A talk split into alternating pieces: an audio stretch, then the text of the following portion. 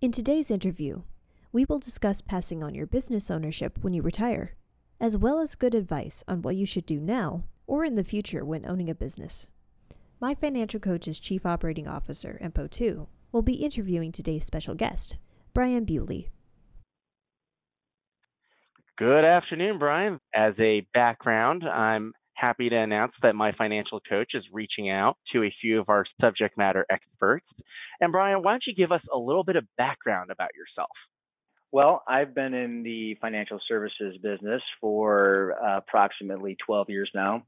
And what I have done is I started in the insurance portion of the business and thoroughly learned how to evaluate insurance in the context of the financial lens, not just looking at it as kind of the risk management component only, but how that impacts your ability to control your finances and to um, offload certain risks to the insurance carriers and, and, the impact that that has on the balance sheet. So, and more recently, I've gotten into uh, in the investment advisory side of the business as well. That's that's my background, and and part of what I do, I do work with both individuals and business owners, and mm-hmm. and help them tackle complex problems.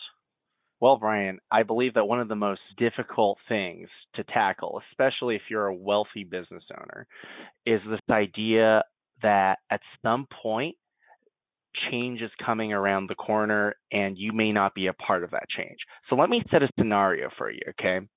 So imagine a longtime client of yours who's been successful in business comes to you and says, you know, I'll probably never retire. I've built this company from the ground up and I still have a lot of good years to give this company. Then again, I've got a lot of help along the way. My business partners know my thoughts and they definitely want me to stay on as long as I'm able. Still, I have considered that I need to spend more time with my family. I just don't want to give up control of the business. I still want to be the boss. So, thinking about this, the real question that this business owner is asking is my business partners are all younger than I am and want to continue the business after I retire. What is it that your immediate thoughts are if they come up to you and, and have this conversation with you? my immediate thoughts are, you know, what stake do these younger folks in your mm-hmm. business currently have mm-hmm. in this business? Are they partners? Do they have mm-hmm. a profit sharing plan? Do they have any kind of mm-hmm. uh, executive benefits package that would further expose them to ownership in that business and the gradual transition into a to an ownership role? Is that envisioned currently? So a lot of that groundwork that you've just laid out, a lot of it has to do with, hey, what's the current structure of the business? What have you already done with maybe a financial professional in the past, which by the way, maybe you, considering that this is a longtime client of yours, mm-hmm. that you've already created. So let's maybe peel it back a little bit and say that when they first started, it was just a few guys working out of their garage and they hired a few people along the way. And this was the business owner's idea, so they have a majority control, and maybe it's 51%, all the other partners own in aggregate 49%, and maybe along the way you were in a position to give them some advice. What what would you have given them along the way before this conversation even happened? Hmm. So I think what I would have recommended is that they implement a plan because right now we're not distinguishing what that 49% of, mm-hmm. how it's split up amongst the various partners. And mm-hmm. maybe there's one or two key people that are really uh, mm-hmm. uh, capable of that leadership role. Had we taken the time up front in years past to kind of identify that leadership role and the person that can meet that role, we would have structured that ownership uh, and, and even voting rights uh, mm-hmm. accordingly to acknowledge that and cultivate that relationship with that particular individual. Well, that's very interesting, Brian, that, that you mentioned that there is also not just a numbers and functional tax savings component or perhaps even a technical component to the transition, but you, you mentioned in there that there is actually a human element where you have to have these conversations. Could you tell us a little bit more about that? You know, most people when they evaluate finances, you're right, they stick to the numbers and mm-hmm. uh, And really, when it comes to running a business, running a business is truly about being able to lead other people. And you can't lead other people with a financial statement and that kind of analysis. It's about having other people believe in your mission or your methodology, your style of leadership. So, I mean, it, it, just goes far beyond just who's the top sales performer in the business, let's say, because that in and of itself doesn't really you know, identify that kind of personality that can take on that role. It's more the intangibles when it comes to evaluating that than it is the, the, the, quantifiable. So I think that aspect of it is, is actually more important. And then it's looking at how we might tailor our, our compensation package and, and transition of ownership to reflect that. So Okay, well, let's say that, that everything that you had just said was done before you had this conversation. So you spoke with the business owner when everything was just starting to grow. You've structured a compensation package that might make sense.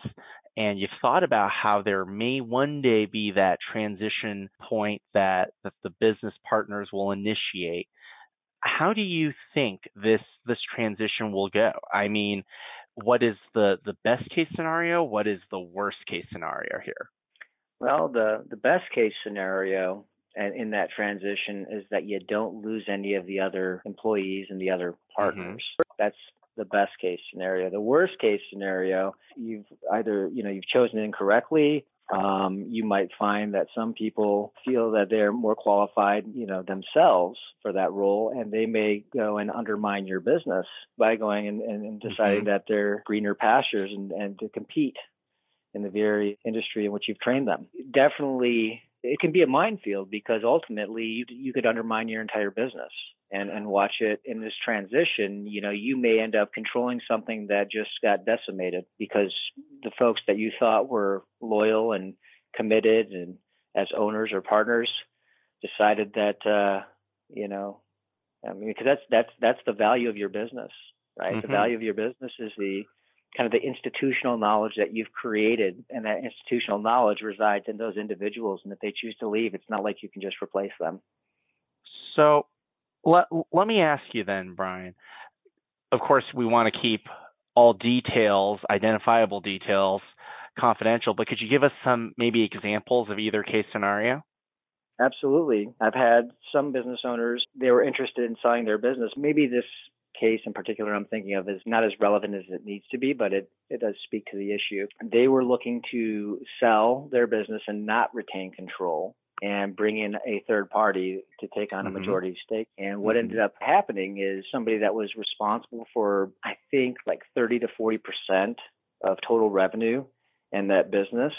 Mm-hmm. Um, they had no golden handcuffs, so to speak. They had nothing tying this person to this business with any kind of monetary incentive. And so that person ended up going out on their own. And not only did they lose by having a major reduction in their revenue because he took their clients with them, um, they also lost out on the sale. So it was a pretty, it was a pretty ugly scenario. And, and, uh, everything that this, uh, this particular business owner was expecting at that point in time, which was, you know, uh-huh. the, an exit, profitable exit from his business got delayed several years because of this key employee walking away taking the book and uh, the buyer was no longer interested. So yeah, I mean, there's really poor outcomes if you're not planning ahead and you're not communicating effectively with your key people and incentivizing them. Absolutely. So what I'm almost feeling here is that if you do a little bit of planning, it, it could be helpful in the long run because you can always assume the best case scenarios, but if you're not at least giving yourself the opportunity to consider some of the scenarios that could come up, then you're maybe setting yourself up for failure. So in this case, how would you have maybe no saved this this company sale and retained that key employee? Well, one of the pieces of advice, and just maybe it's a little bit generic, but it's what I always mm-hmm. tell these business owners is I always tell them that when you're looking at the eventual sale of your business, one of the things that you want to do is you want to maximize enterprise value. You want to get that valuation up there, get that multiple up there. Mm-hmm. Okay. Mm-hmm. And what does that mean? That means you're optimizing your business. And then I, then I asked them the question. I said, I find it really interesting that business owners wait until they're looking to sell their business to optimize their business. And so I say, you know, what, the better question that you should be asking yourself is, what could I be doing today to maximize the value of my business today? And the question in my mind is, why aren't you always acting as if your business is for sale? Uh, so as to drive that maximum value.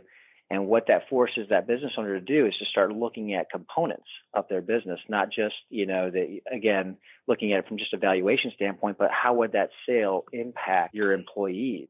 So it just, it begs the question.